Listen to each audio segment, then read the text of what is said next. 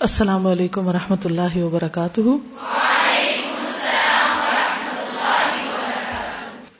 نحمد ونسلی علی رسول کریم اما بعد، فاعوذ باللہ من الشیطان الرجیم۔ بسم اللہ الرحمن الرحیم۔ رب اشرح لی صدری ویسر لی امری۔ واحلل عقدة من لسانی يفقهوا قولی۔ قل ان صلاتي ونسكي ومحياي ومماتي لله رب العالمين. لا شريك له. وبذلك امرت وانا اول المسلمين. کہہ دو، بے شک میری نماز، میری قربانی، میرا جینا اور میرا مرنا اللہ ہی کے لیے ہے۔ جو سب جہانوں کا رب ہے، اس کا کوئی شریک نہیں۔ اور مجھے اسی بات کے اعلان کا حکم دیا گیا ہے۔ اور میں سب سے پہلا اس کا فرما بردار ہوں، مسلم ہوں۔ آج سے ہم ایک نئے مضمون کا آغاز کر رہے ہیں۔ میرا جینا، میرا مرنا۔ Pick of life and death. زندگی کیسی ہونی چاہیے اور موت کیسی۔ ذرا سوچ کر بتائیے کہ آپ کے پاس سب سے قیمتی چیز کون سی ہے؟ زندگی۔ اپنی ذات کے علاوہ جو آپ کی بلونگنگس ہیں، جو کچھ آپ کے پاس ہے، یا جو آپ دنیا میں دیکھتے ہیں، اس میں آپ کو سب سے زیادہ قیمتی چیز کون سی لگتی؟ چیز۔ حقیقی معنوں میں جس کو آپ ویلیو کرتے ہیں، جس کو آپ سنبھال کے رکھتے ہیں، جس کو آپ سب سے زیادہ محفوظ رکھتے ہیں۔ جس کو آپ کسی بھی قیمت پر ضائع نہیں ہونے دینا چاہتے۔ چیز۔ اپنے علاوہ مال و دولت۔ مال و دولت میں سے بھی سب سے زیادہ قیمتی چیز کون سی؟ سونا، پیسہ۔ اور اس سے زیادہ؟ چیز۔ لیپ ٹاپ آپ کا۔ اب لیپ ٹاپ کی دنیا ہے نا۔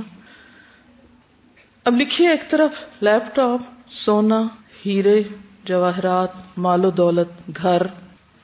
ایک طرف لکھ دیجیے اور دوسری طرف لکھیے، آپ کی ذات، آپ کی زندگی۔ ان دونوں میں سے زیادہ قیمتی کون سی چیز ہے؟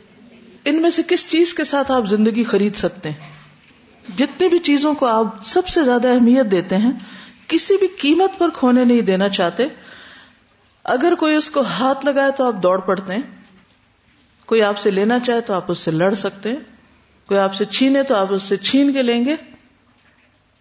سنبھال سنبھال کے رکھیں گے، لاک میں رکھیں گے، ایک نہیں، کئی ایک میں۔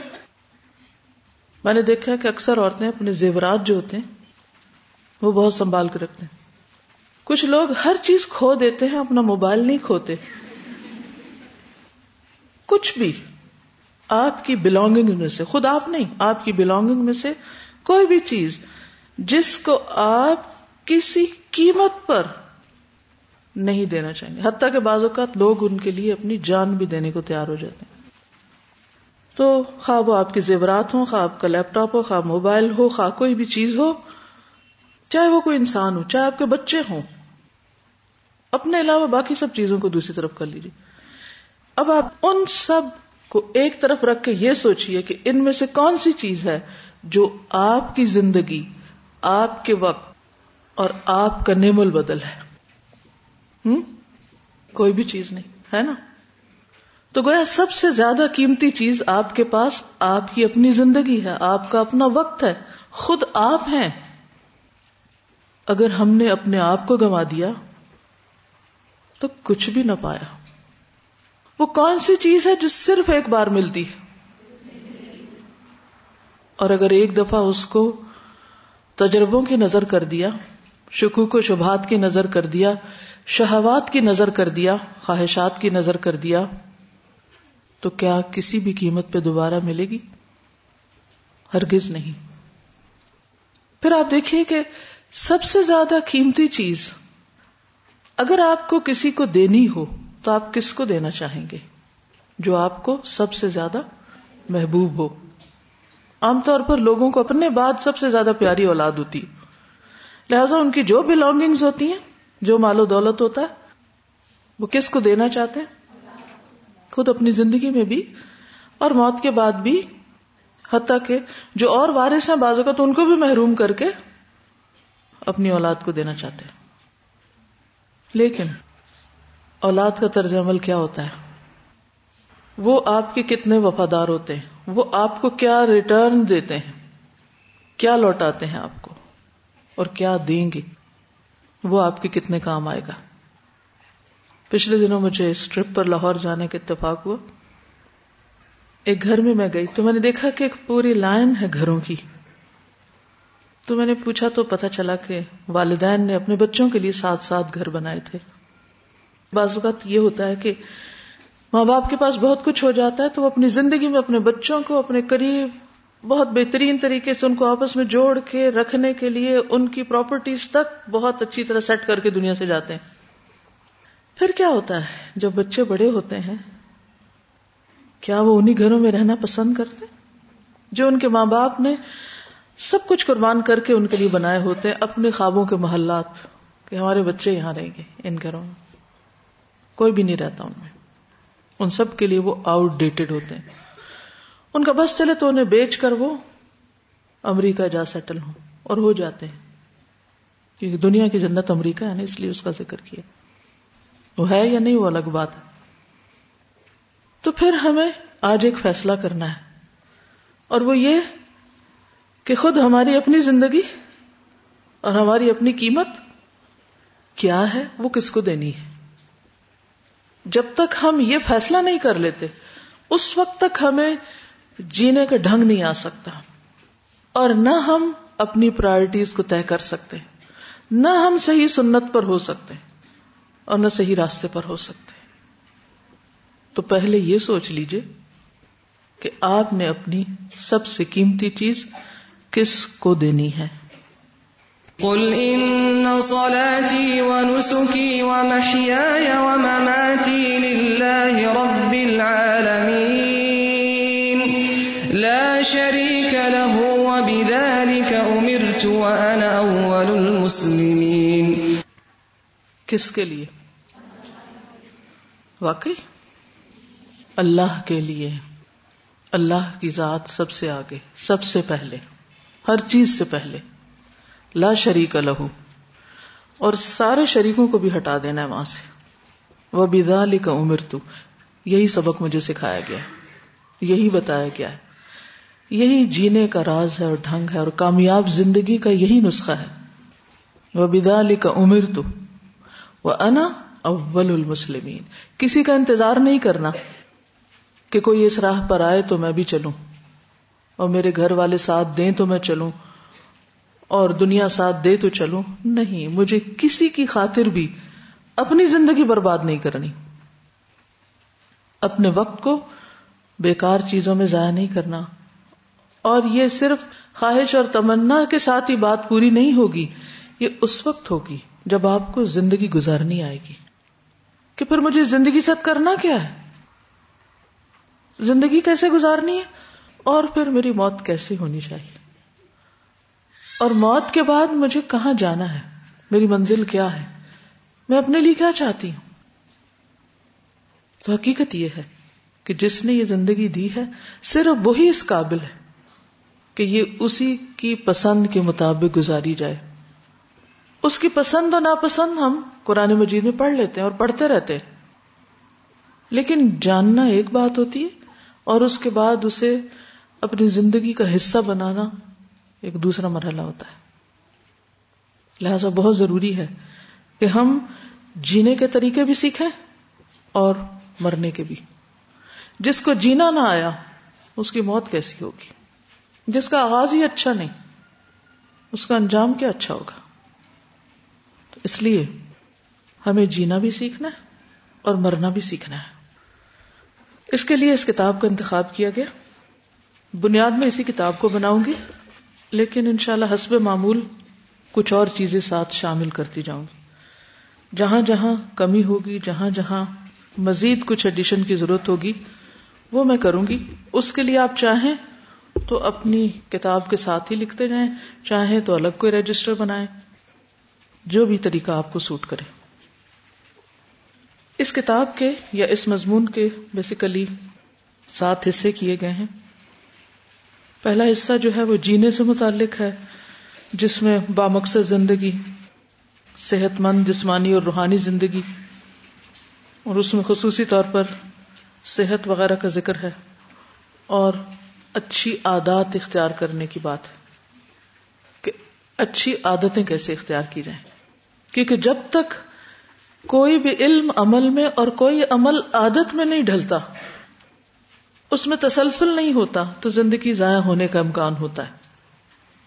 اچھی عادات کو اختیار کرنا اور عادت اختیار کرنے کے طریقے جاننا بہت ضروری ہے۔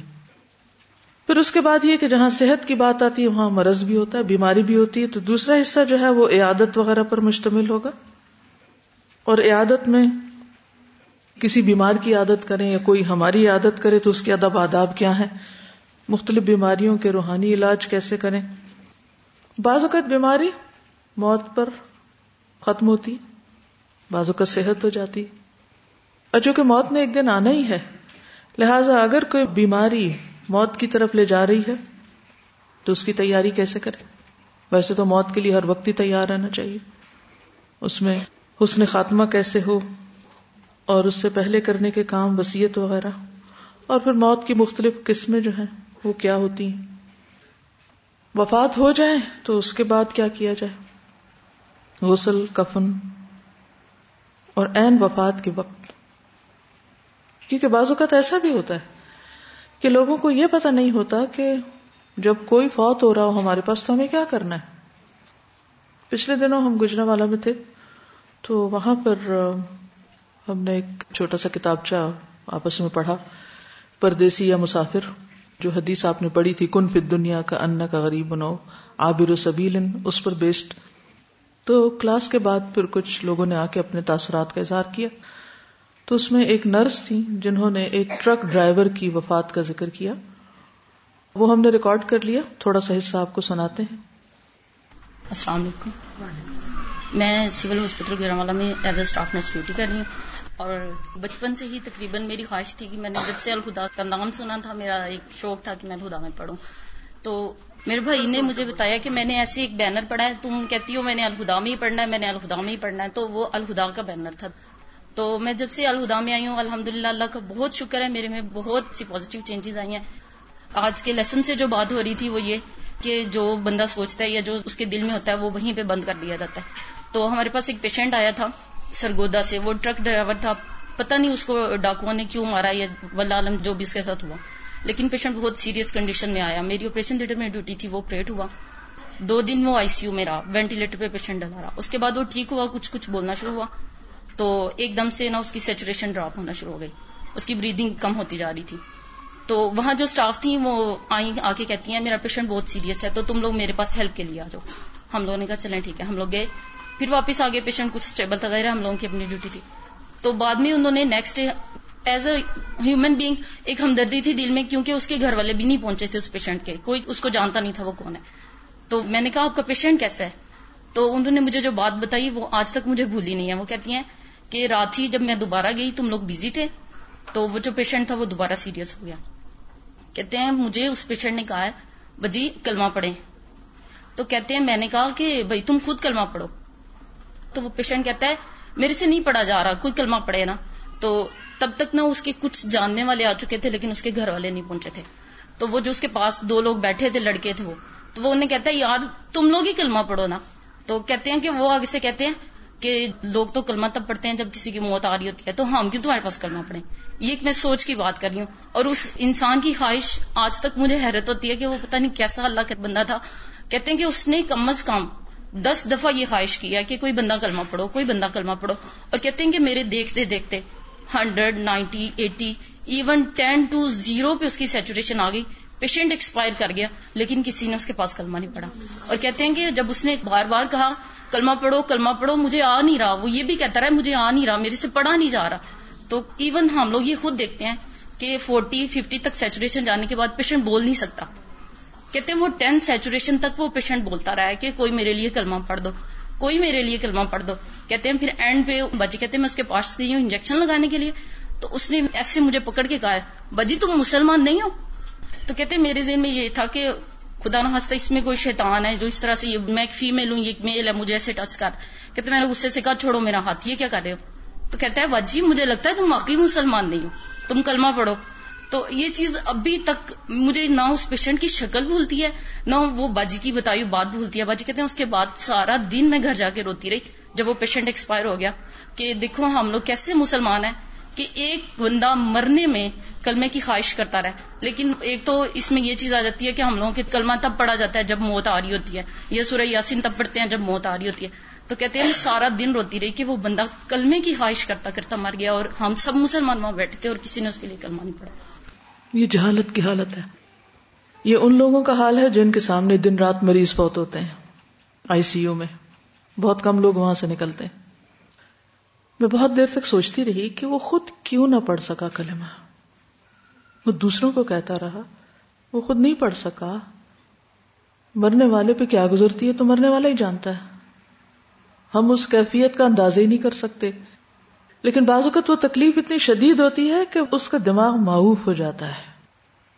اس پر ایک اور بچی آئی اور وہ کہنے لگی کہ اس کا آپریشن تھا اور جب ڈاکٹر نے کہا کہ کلمہ پڑھو تو وہ کلمہ اس کو یاد نہیں آ رہا تھا۔ السلام علیکم۔ وعلیکم السلام۔ میرا لاسٹ ٹو لاسٹ ایئر ناک کا آپریشن تھا اور میں آپریشن تھیٹر میں جانے سے پہلے یا حیو یا قیوم براہمتی کا استویز پڑھتی گئی تھی۔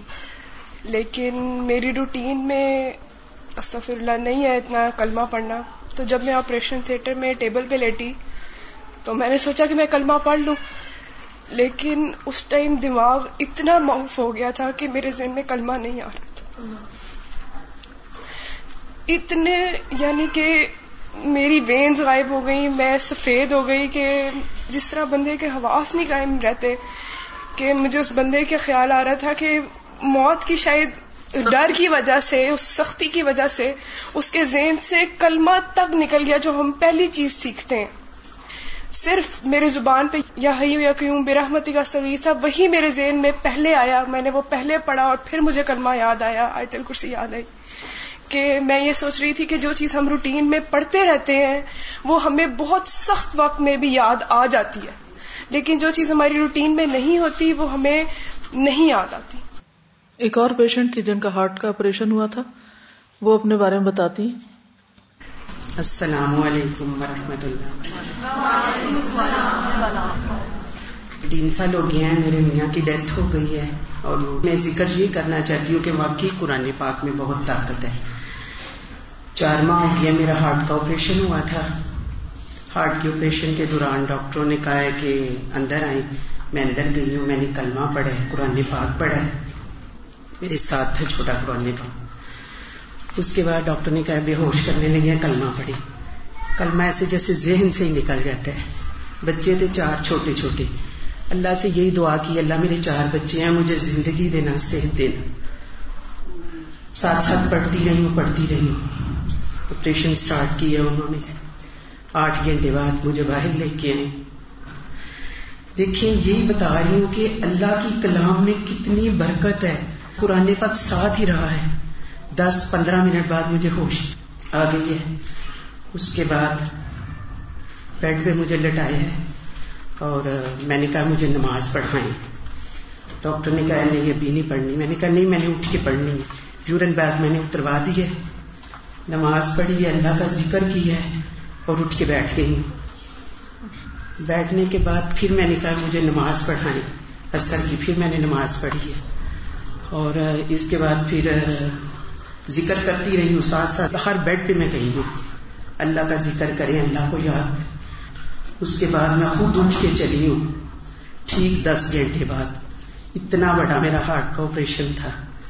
لیکن اللہ نے مجھے شفا دی ہے صرف اپنی کلام کے صدقے اپنے قرآن پاک کے صدقے۔ اور یہ میری ساری بہنوں سے التجا ہے کہ قرآن پاک کو سینے میں بند کر لیں۔ اور ساتھ یاد کریں اور اللہ کا بہت ذکر کریں شکریہ جزاک اللہ۔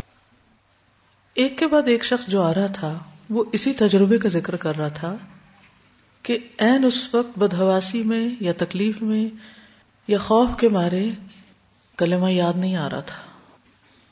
تو حسن خاتمہ سب سے بڑی خوش قسمتی ہے۔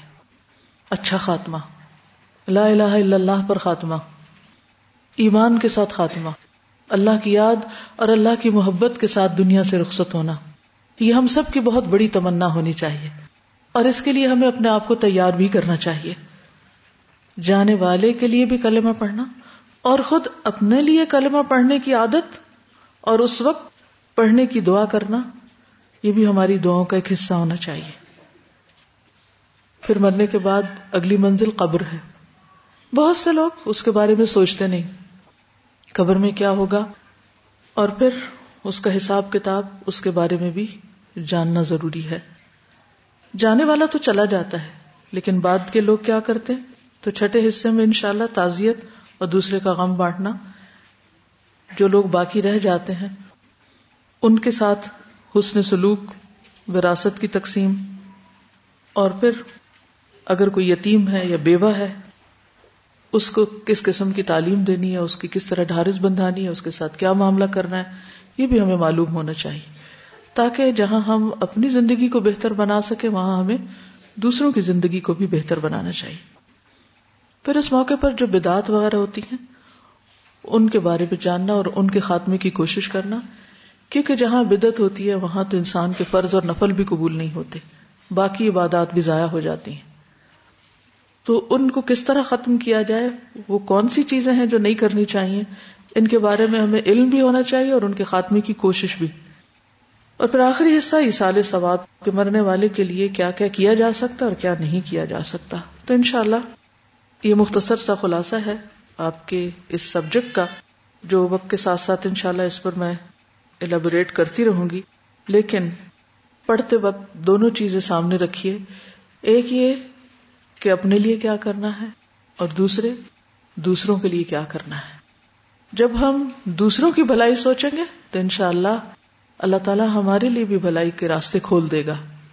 ان تنسر اللہ یا کم مدد آنے کا یہی طریقہ ہے۔ اللہ کی مدد جب آتی ہے جب انسان دوسروں کی مدد کرتا ہے۔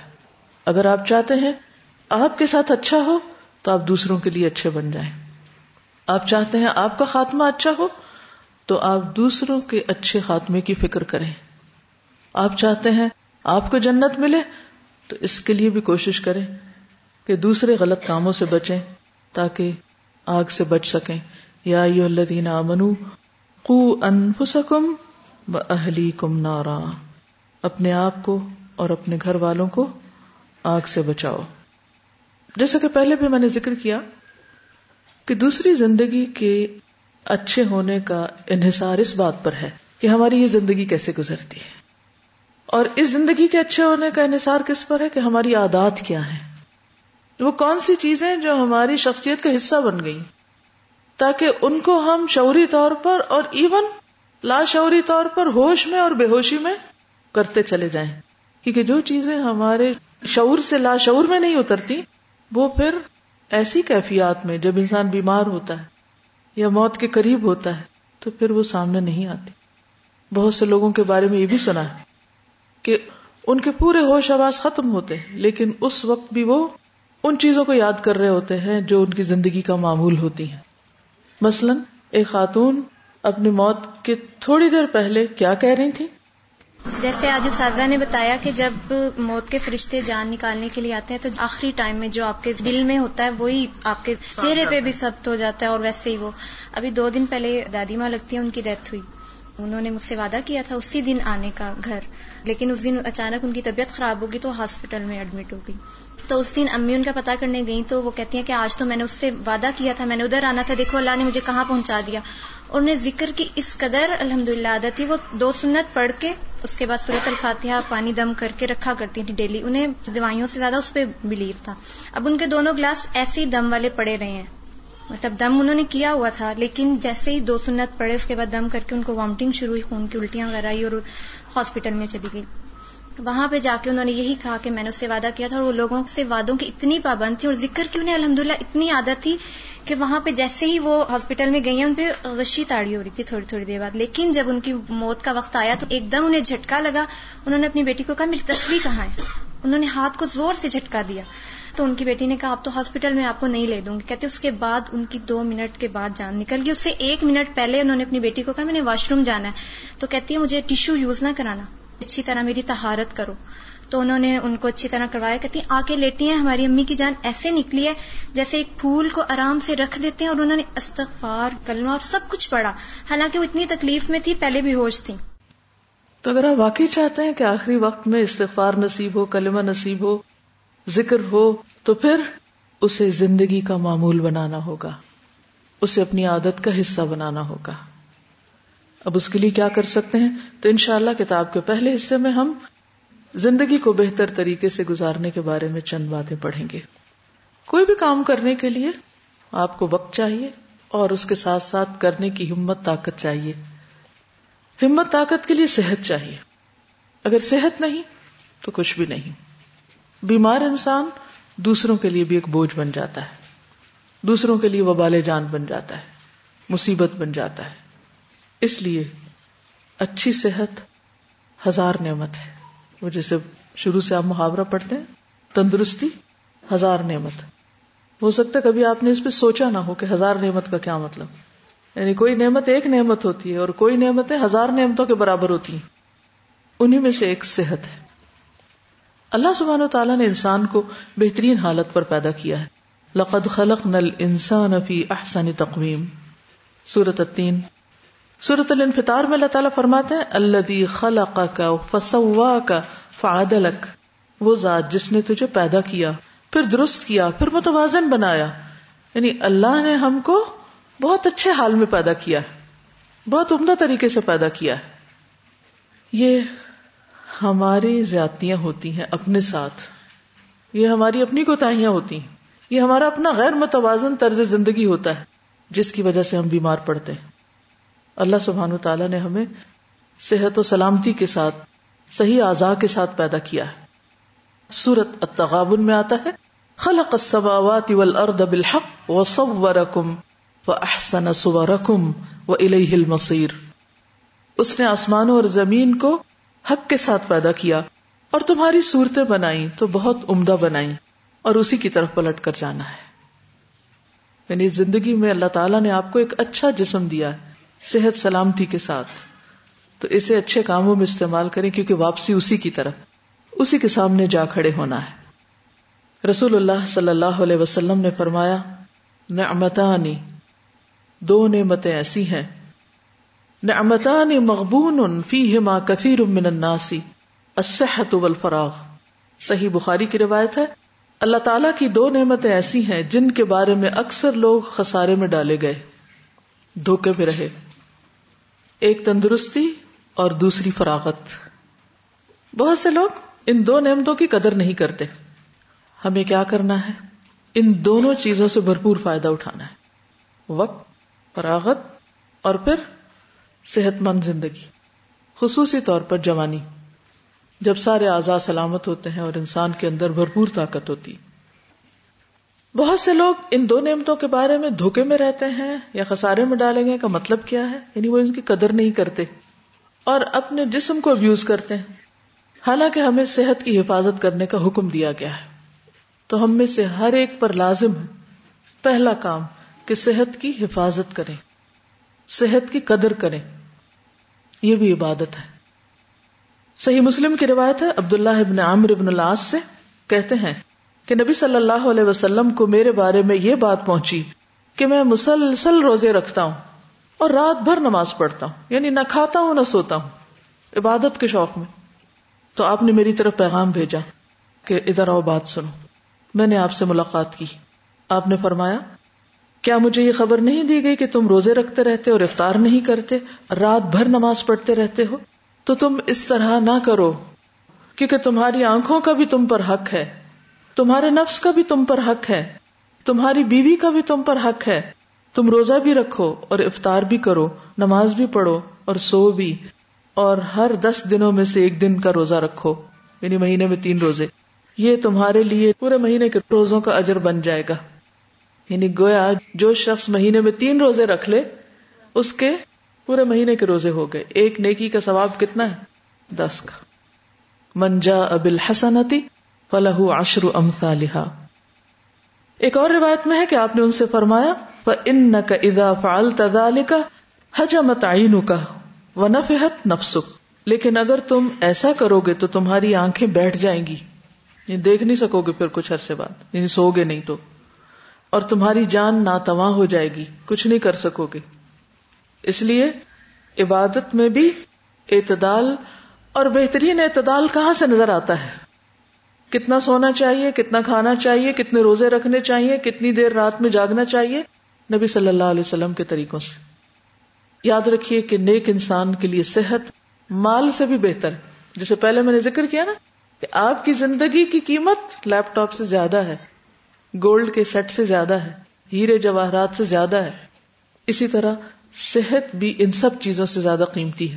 کیونکہ بعض اوقات آپ صحت حاصل کرنے کے لیے زندگی بھر کی پونجی خرچ کر ڈالتے ہیں اور پھر بھی اسے نہیں لے پاتے۔ عبداللہ بن خبیب اپنے چچا سے روایت کرتے ہیں کہ ہم لوگ ایک مجلس میں تھے کہ رسول اللہ صلی اللہ علیہ وسلم تشریف لائے۔ سر مبارک پر پانی کے اثرات تھے۔ ہم نے عرض کیا، اے اللہ کے رسول صلی اللہ علیہ وسلم، ہم آپ کو بہت خوش دیکھ رہے ہیں۔ آپ نے فرمایا ہاں۔ پھر لوگ مالداری کا تذکرہ کرنے لگے۔ مال دولت کی باتیں بزنس کی جیسے عام طور پہ ہوتی۔ تو رسول اللہ صلی اللہ علیہ وسلم نے فرمایا، اللہ سے ڈرنے والے کے لیے مالداری میں کوئی حرج نہیں۔ یعنی مالدار ہونا کوئی بری بات نہیں، لیکن ساتھ اللہ کا ڈر ہو، کیونکہ جس کے اللہ کا ڈر ہوگا وہ حرام ذریعے سے مال نہیں کمائے گا۔ وہ مال حاصل کرنے کے لیے غلط طریقے نہیں اختیار کرے گا، غصب نہیں کرے گا، چوری ڈاکہ نہیں ڈالے گا، وہ صحیح طریقہ اختیار کرے گا۔ تو جس شخص کے اندر اللہ کا ڈر ہو، اس کے لیے مالدار ہونے میں کوئی حرج نہیں۔ البتہ اللہ سے ڈرنے والے کے لیے مالداری سے زیادہ بہتر چیز صحت ہے اور دل کا خوش ہونا بھی نعمت ہے۔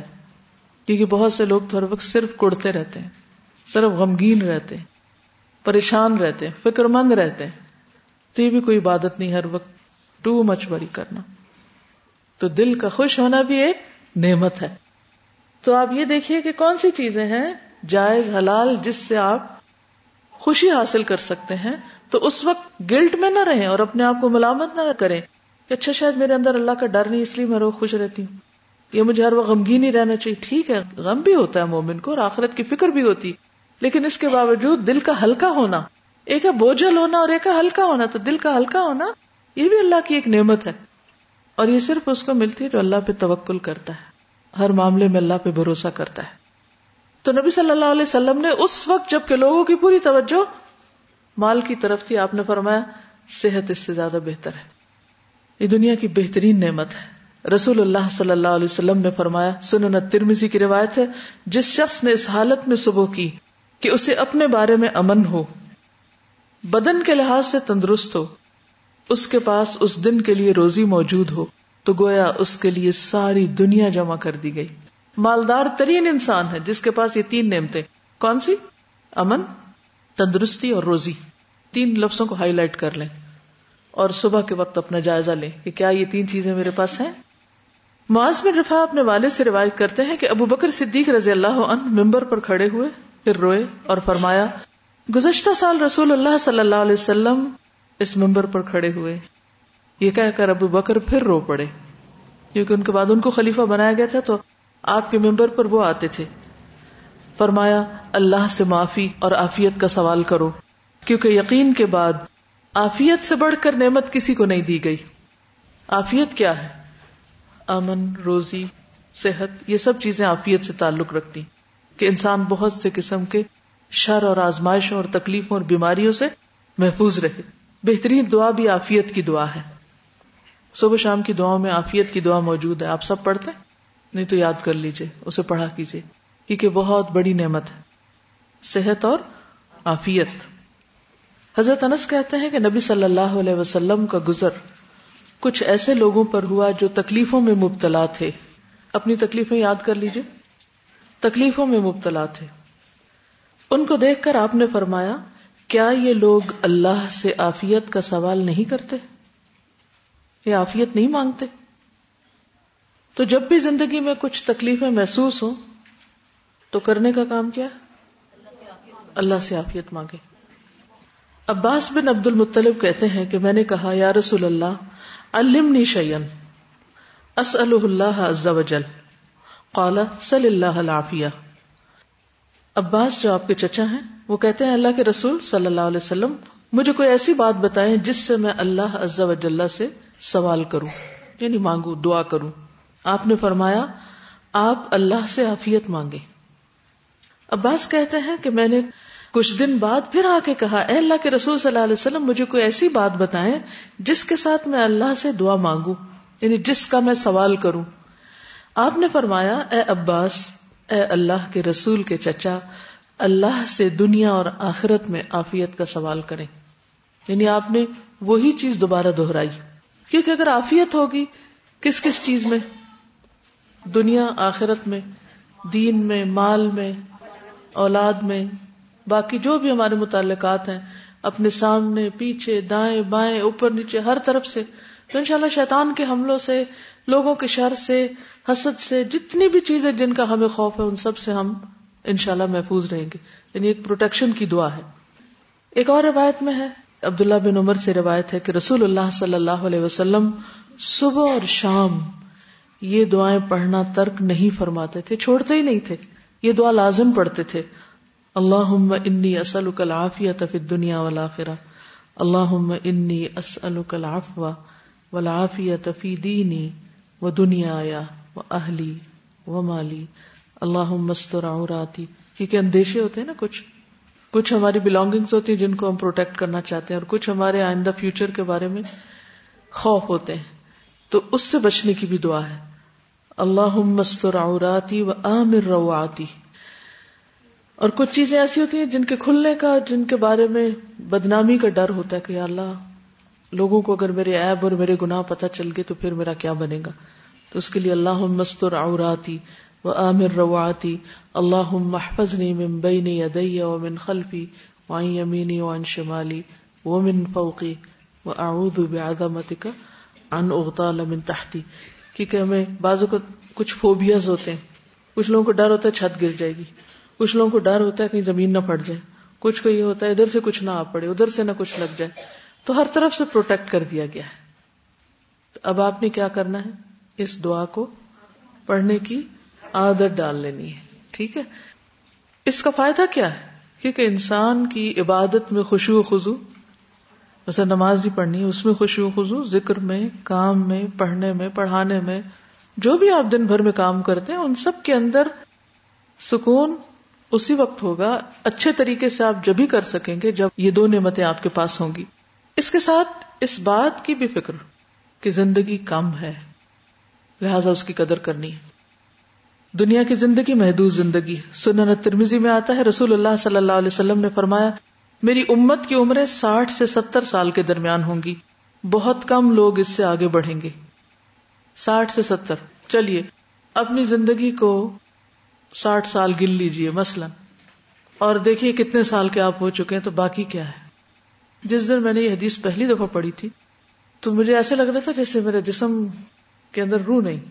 اتنا خوف آیا تھا اس کو پڑھ کے کہ بس اتنے سال رہ گئے۔ وہ کتنے کام کرنے ہیں ابھی؟ اور ان کاموں کے لیے پر دن کتنے ہیں؟ کیا میں کر سکوں گی؟ اگر نہیں تو میں آج کیا کر رہی ہوں؟ کون سی چیزیں غیر اہم ہیں؟ اور میں باقاعدہ اس کے لیے دعا مانگنا شروع کر دی کہ اللہ میری زندگی سے غیر اہم چیزوں کو باہر نکال دے تاکہ میں اہم پر فوکس کر سکوں کیونکہ یہ دوبارہ تھوڑی ملے گی یہ وقت دوبارہ نہیں آئے گا چلیے اگر اللہ تعالیٰ رحم فرمائے اور ستر سال تک انسان پہنچ جائے تو بھی کتنی زندگی ان دنوں کو بھی آپ کاؤنٹ کر سکتے ہیں نمبرڈ ڈیز ہیں۔ جن میں سے ہر روز لامحالہ ایک کم ہو جاتا ہے۔ آپ چاہیں یا نہ چاہیں ڈراپ ہو جاتا ہے ایک، نکل جاتا ہے آؤٹ ہو جاتا ہے، ختم ہو جاتا ہے۔ مائنس ہو جاتا ہے۔ اور اگر اس سے زیادہ جیے بھی انسان، تو بیماریاں اور کمزوریاں اس طرح انسان کو گھیر لیتی کہ کوئی زیادہ پروڈکٹیو کام ہو نہیں سکتا۔ جو آپ کرنا چاہتے ہیں، پھر وہ صرف چاہت رہ جاتی ہے، کر نہیں پاتے، ہوتا نہیں۔ اور اس وقت ندامتیں اور ریگریٹس اور پشیمانیاں اور زیادہ بڑھ جاتی۔ جو اب ہیں، ان سے کئی گنا زیادہ بڑھا لیجیے ان کو۔ اور پھر وہ انسان کے ذہن کو معاف کر دیتی ہے کچھ سوچنے سمجھنے کی صلاحیت نہیں رہتی۔ اور خصوصاً انسان اگر دوسروں پر ڈپینڈنٹ ہو جائے۔ اسی لیے نبی صلی اللہ علیہ وسلم نے پانچ چیزوں کو پانچ سے پہلے غنیمت جاننے کو کہا۔ صحیح ترغیب و ترغیب کی روایت ہے، نبی صلی اللہ علیہ وسلم نے فرمایا، پانچ چیزوں کو پانچ چیزوں سے پہلے غنیمت جانو۔ اپنی جوانی کو اپنے بڑھاپے سے پہلے، اپنی صحت کو بیماری سے پہلے، اپنی مالداری کو فقیری سے پہلے۔ کہ آپ کے پاس کچھ ہے، اس سے پہلے کہ کچھ نہ رہے۔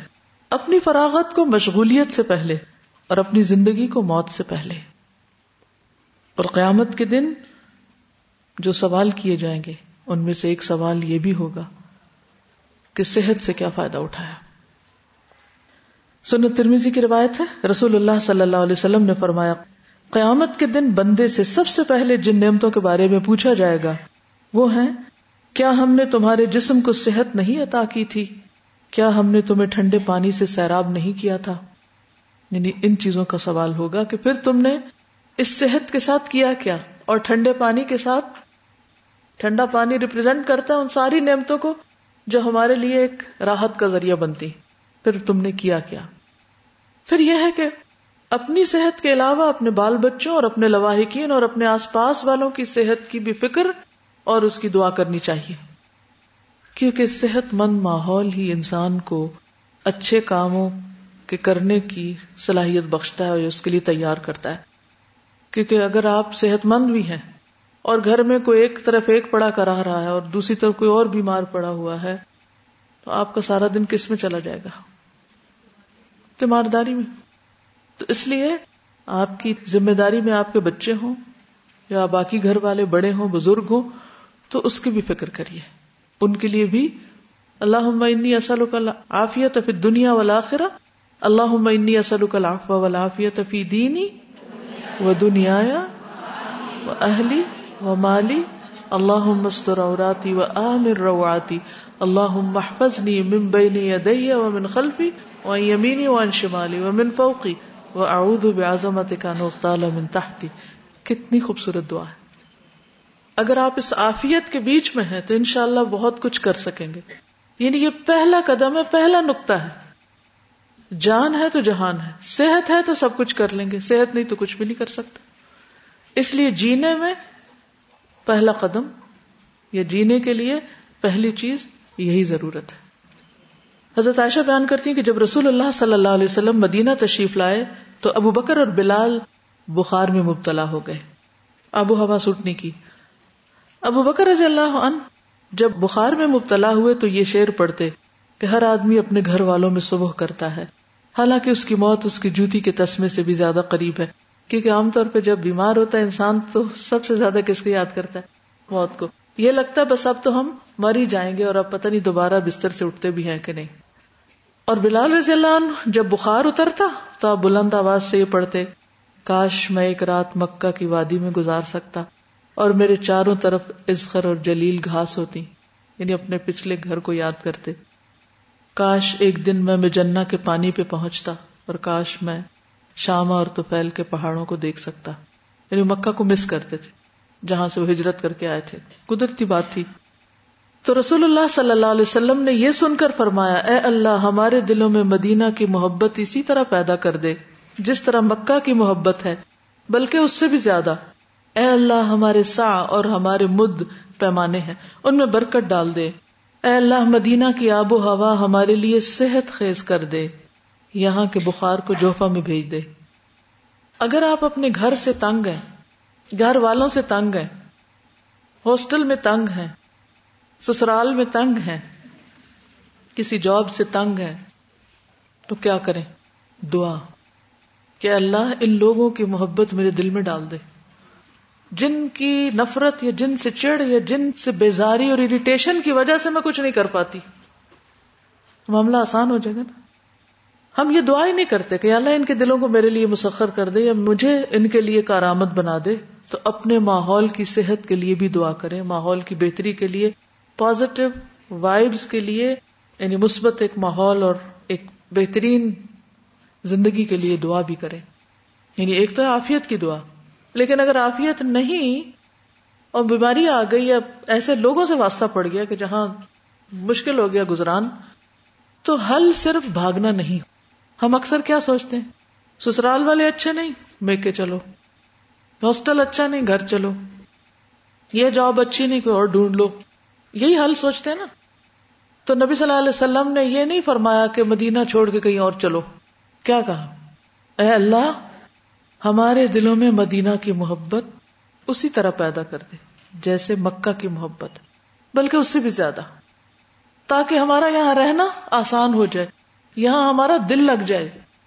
کریں گے یہ دعا؟ کیونکہ کچھ چیزیں ہم چینج نہیں کر سکتے، کچھ چیزوں سے نہیں بھاگ سکتے۔ اور ضروری نہیں کہ جہاں سے بھاگ کے جا رہے ہیں، جہاں جائیں گے، وہاں بھی وہی ہوگا۔ وہاں بھی اگر یہی کچھ ہوا، تو بھاگنے کا کیا فائدہ؟ الم تر الذین خرجوا من دیارہم وهم الوف حذر الموت۔ فقال لهم اللہ موتو وہاں بھی موت آ جائے گی۔ وہاں بھی جس سے بھاگے ہیں، وہ چیز کیا پتا سامنے ہو، پھر وہی آ جائے۔ تو بہتر ہے اسی کی تبدیلی کی دعا کریں کہ اللہ اسے ٹھیک کر دے۔ شوہر کی طرف سے تنگی ہے، بچوں کی طرف سے تنگی ہے، وہ پریشان کرتے ہیں، سسرال تنگ کرتے ہیں، ہمسائے برے ہیں، کچھ بھی۔ تو ایک لسٹ بنائی، کون کون مجھے تنگ کرتا ہے؟ میں کس کس سے پریشان ہوں؟ جو میری صحت خراب کر رہے ہیں۔ عام طور پہ آپ دیکھیے کہ جب صحت کی باتیں پڑھتے نا، تو وہ صحت کے اصولوں کی کتابیں۔ وہاں یہ نہیں ہوگی جو ہمیں قرآن و سنت سکھا رہا ہے۔ وہاں یہی باتیں ہوں گی کہ ایکسرسائز کریں اور وہ چیزیں بھی ٹھیک ہے غذا کا خیال رکھیں، پانی اتنے گلاس روز پیئیں، یہ کریں اور یہ کریں۔ لیکن دعا کا پہلو مسنگ ہے۔ کہ ہر ٹیڑھے انسان کے لیے دعا کریں، کہ وہ آپ کے لیے سیدھا ہو جائے، تاکہ آپ کی زندگی آسان ہو جائے۔ یا یہ کہ آپ کے دل سے وہ نکل جائے، بوجھ اتر جائے اور آپ اس کی طرف سے بے فکر ہو جائے تاکہ آپ سکون سے کچھ کر سکیں۔ ورنہ اگر ساری زندگی اگر آپ دیکھیں صبح سے شام تک آپ صرف اس پریشانی میں کہ یہ شخص کیا کر رہا ہے میرے ساتھ اور میں نے اس کو کیا جواب دینا ہے اور اس نے میرے ساتھ یہ کیا تو میں ایسے پیش آؤں گی۔ کیا یہ آپ کے ایک دن کا ایک پروڈکٹیو استعمال ہے؟ یعنی آپ ایک دن میں پروڈکٹیو ہو سکتے ان سوچوں کے ساتھ؟ اس انتقامی رویے کے ساتھ اور اس قسم کی نفسیات کے ساتھ آپ کبھی بھی کچھ نہیں کر سکتے۔ یہ زندگی ضائع کرنے کا سب سے نمبر ون فیکٹر ہے۔ کہ آپ کسی کام کے نہیں ہیں۔ آپ نماز پڑھ رہے ہیں، وہی منفی خیال۔ کھانا کھا رہے ہیں، وہی تکلیف۔ سو رہے ہیں، تو وہی سوچیں، کیا فائدہ؟ تو اسے ٹھیک کریں، اسے فکس کریں۔ اور وہ آپ نہیں کر سکتے، اللہ ہی کر سکتا ہے۔ اس کے لیے دعا کریں۔ پھر ہے انداز زندگی۔ کیسا انداز زندگی ہونا چاہیے؟ معتدل، سادہ۔ کیونکہ جب تک اعتدال نہیں ہوگا، ہماری بہت سی جسمانی قوتیں، مال و متا وقت ضائع ہو جائے گا۔ اور خصوصی طور پر سمپلسٹی جو ہے، سادگی جو ہے، کنات، اس سے انسان بہت ہلکا پھلکا رہتا ہے۔ اور سادہ زندگی گزارنا ایمان کی علامت ہے، جیسے ابو داود کی روایت میں آیا۔ ایک اور موقع پر آپ صلی اللہ علیہ وسلم نے فرمایا فسد ددو وقاربو وہ اب شروع صحیح بخاری کی روایت ہے۔ سیدھے سادے رہو بیانہ روی اختیار کرو۔ سددو وقاربو یعنی اعتدال کی راہ اختیار کرو۔ اور یہ جو قارب ہے، یہ اصل میں تشدد کے مخالف ہے۔ یعنی ایکسٹریمسٹ بن کے نہ رہو اور حشاش بشاش رہو، ہلکے پھلکے رہو۔ رسول اللہ صلی اللہ علیہ وسلم نے فرمایا، وہ آدمی کامیاب ہو گیا جس نے اسلام قبول کیا۔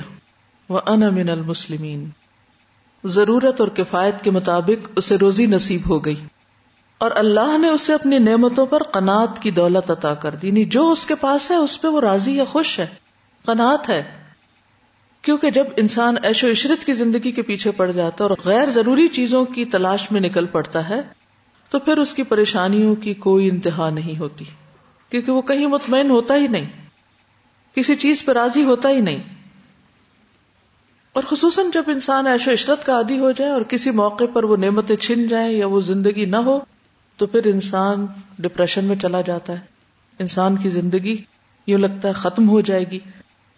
معاذ بن جبل سے مروی ہے کہ رسول اللہ صلی اللہ علیہ وسلم نے جب انہیں یمن بھیجا تو فرمایا، ناز و نیم کی زندگی سے بچنا۔ اپنے آپ کو بہت ساری چیزوں کا عادی نہیں بنا لینا، کیونکہ اللہ کے بندے ناز و نیم کی زندگی نہیں گزارا کرتے۔ رسول اللہ صلی اللہ علیہ وسلم نے فرمایا، میری امت کے بدترین لوگ وہ ہیں جو ایش و عشرت میں رہیں۔ ایش و عشرت میں رہیں۔ اور اسی پر ان کے جسموں کی پرورش ہو۔ حضرت عمر کا کال ہے کم و تنعم وزی اہل شرکی و لبوس الحریر۔ صحیح مسلم کی روایت ہے۔ تمہیں ایش و عشرت اور مشرقوں والے لباس اور ریشم پہننے سے پرہیز کرنا چاہیے۔ تو ضروریات زندگی کو مختصر رکھنا چاہیے۔ انہیں بڑھاتے نہیں جانا۔ انہیں ایک لمٹ میں رکھنا ہے۔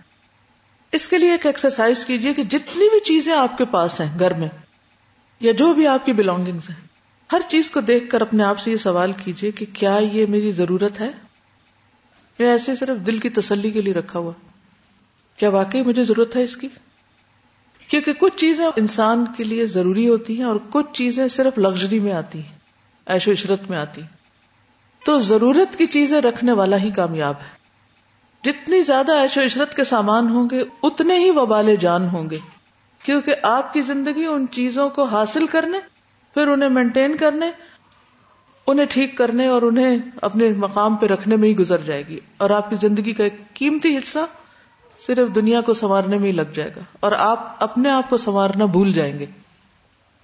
تو زیادہ بہتر کیا ہے؟ خود کو سنوارے یا مادی چیزوں کو سنوارے؟ خود کو سنوارے۔ دیکھیے کس قدر افسوس کی بات ہے کہ ایک طرف ہم کہتے ہیں ہماری زندگی سب سے قیمتی چیز ہے، اور دوسری طرف ہم صرف اپنے فرنیچر کو یا دنیا کے جو ہم نے سامان اکٹھے کیے ہیں، ان کو زیادہ قیمتی سمجھتے اور ایک بڑا حصہ ان کی چاکری میں لگا دیتے صرف ان کو خوبصورت بنانے، صرف ان کو سنوارنے اور صرف ان کو ایک نمائش کی چیز بنانے میں، یا ایک وقتی دل لگانے کے لیے، یا تعریف حاصل کرنے کے لیے، یا لوگوں میں کوئی نام پیدا کرنے کے لیے۔ تو ہمیشہ اپنے آپ سے پوچھے کہ یہ جو میں کر رہا ہوں، اس کا میری آخرت کے لیے کتنا فائدہ ہے؟ اور یہاں دنیا میں مجھے کیا فائدہ ہوگا اس کو کر کے؟ نبی صلی اللہ علیہ وسلم نے فرمایا، تمہارے لیے دنیا سے اتنا کافی ہے جتنا مسافر کا زیادہ راہ ہوتا ہے۔ عبداللہ بن عمر بیان کرتے ہیں، رسول اللہ صلی اللہ علیہ وسلم نے میرا کندھا پکڑ کر فرمایا، کن فی دنیا کا ان کا غریب او عابر سبیل۔ دنیا میں اس طرح رہو جیسے کوئی مسافر یا پردیسی ہوتا ہے۔ عبداللہ بن عمر خود فرمایا کرتے تھے کہ جب شام ہو جائے تو صبح کا انتظار نہ کرو، اور جب صبح ہو جائے تو شام کا انتظار نہ کرو۔ اپنی صحت کے اوقات میں اپنی بیماری کے لیے کچھ بنا لو، کہ جب بیمار ہوگے تو کیا کرو گے اس وقت تو نہیں کر سکو گے اور اپنی زندگی میں موت کے لیے سامان تیار کر لو۔ ان سب چیزوں کے لیے، ایک اچھی زندگی گزارنے کے لیے ضروری ہے کہ ہماری عادات اچھی ہوں۔ لیکن عادات کے لیے کیا ضروری ہے؟ اچھی عادتیں کیسے ڈیولپ ہوتی آپ میں سے کس کس نے سائیکالوجی پڑھی ہوئی ہے؟ اس میں آپ نے ہیبٹ کا چیپٹر پڑھا ہوگا۔ عادتیں کیسے بنتی اس پر مزید پڑھیے۔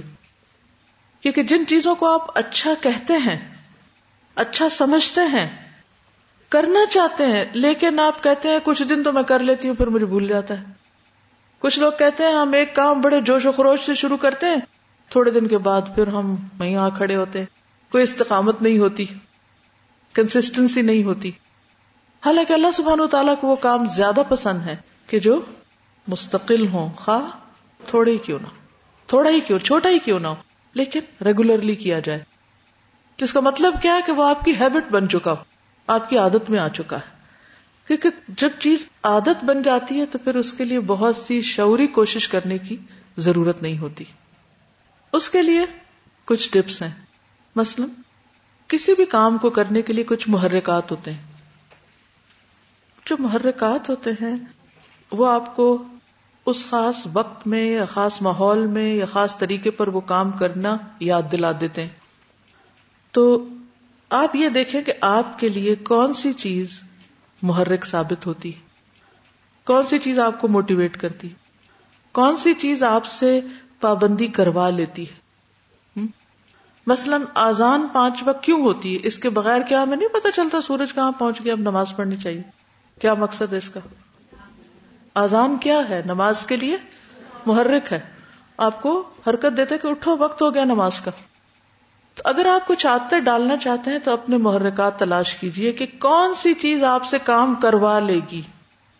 کوئی شخص ہو سکتا ہے، کوئی آواز ہو سکتی ہے، کوئی خوشبو ہو سکتی ہے۔ کوئی بھی چیز۔ مثلا صبح اٹھنے کے لیے آپ کو کیا چاہیے؟ الارم۔ جو ہی وہ آواز آتی ہے تو آپ کیا کرتے ہیں؟ اٹھ کے بیٹھ جائے لیکن جس کو الارم لگانے کی عادت ہی نہ ہو، جس کے پاس گھڑی نہ ہو، اللہ اکبر۔ کئی جگہوں پہ جاتے ہیں، الارم کلاک ہی نہیں ہوتی ان کے پاس۔ کہ اگر آنکھ کھل گئی تو کھل گئی، نہیں کھلی تو نہ کھلی۔ سوئے رہے۔ تو عادت ڈالنے کے لیے پھر کیا ضروری ہے یہاں پر؟ محرک ضروری ہے۔ الارم ضروری ہے۔ مسئلہ یہ ایک چیز ہے۔ مثلاً آپ کے پاس اگر کوئی ایسا گیجٹ ہے جس میں ریمائنڈر سیٹ ہیں اور وہ آپ کو اس مخصوص ٹائم پر الرٹ دے دیتے ہیں، آپ اپنے کام میں مصروف ہیں، ڈوبے میں، اتنے میں الرٹ بجتی او فلاں میٹنگ کا ٹائم ہو گیا۔ اب فلاں کام کا وقت ہو گیا۔ اب ذکر کا وقت ہو گیا۔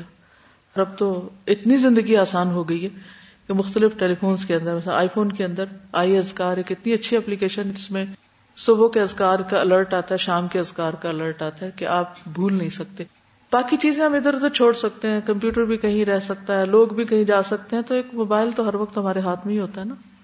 اکثر لوگ کھانا پکاتے وقت واک کرتے وقت، کسی بھی موقع پر اس کو اپنے سے جدا نہیں کرتے، کلاس میں بھی آ کر نہیں جدا کرتے، کیونکہ اس میں بہت ساری چیزیں آ گئی ہیں۔ تو اس میں انسان ریمائنڈرس الرٹس الارمس یہ ساری چیزیں آپ کی عادات کو پختہ کرنے اور آپ کو اس پر استقامت کے لیے فائدہ دیتے ہیں۔ وتواس و بالحق وتواس و بصبر کرنا تو انسانوں کو چاہیے، لیکن اب مشینیں بھی کر رہی ہیں۔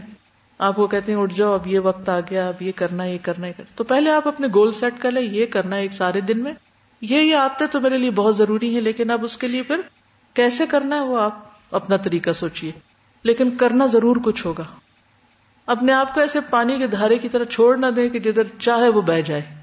ہم اس لیے نہیں آئے اس دنیا میں۔ ہمیں سوچ سمجھ کے زندگی بسر کرنی اپنے آپ کو دوسروں کے رحم و کرم پہ نہ چھوڑے کہ وہ آپ کو ڈھور ڈنگروں کی طرح ہانکتے رہے اب چلو ادھر، اب چلو ادھر، اب چلو ادھر۔ اور جس دن وہ چرواہے غائب ہوئے اور آپ بھی گئے، بھاگ گئے ادھر ادھر۔ بہت سے لوگ جب ان کے لیے کوئی ٹائم ٹیبل بنا دے تو وہ کام کر لیتے ہیں۔ اور جس دن وہ کوئی چلا جاتا ہے تو پھر کیا کرتے ہیں؟ پھر وہ لاسٹ ہوتے ہیں۔ اچھا آپ کیا کریں؟ اور وہ چھٹیوں میں گھر گئے تھے تو سمجھ ہی نہیں آ رہی تھی کیا کرنا ہے۔ یہاں اتنی اچھی عادت تھی تحجد کے لیے اٹھ رہے ہیں، ذکر کر رہے ہیں، تلاوت ہو رہی ہے، کچھ بھی مس نہیں ہو رہا۔ بھائی، یہ کیا زندگی ہے کہ کوئی آپ سے کروائے تو آپ کر سکتے ہیں اور اگر کوئی نہ ہو تو آپ کر ہی نہیں رہے۔ کیا آپ کی زندگی پروڈکٹیو ہو سکتی ہے اس طریقے پر؟ کیا آپ کے اوپر کوئی بھی چیک رکھنے والا نہیں اور آپ اپنے آپ کو خود ڈسپلن نہیں کر سکتے؟ آپ پھر میچور ہی نہیں ہوئے ابھی۔ آپ نے زندگی گزارنی نہیں سیکھی۔ سبحان اللہ اشد اللہ اللہ اللہ انت استخر کا اطوب السلام علیکم و رحمۃ اللہ وبرکاتہ.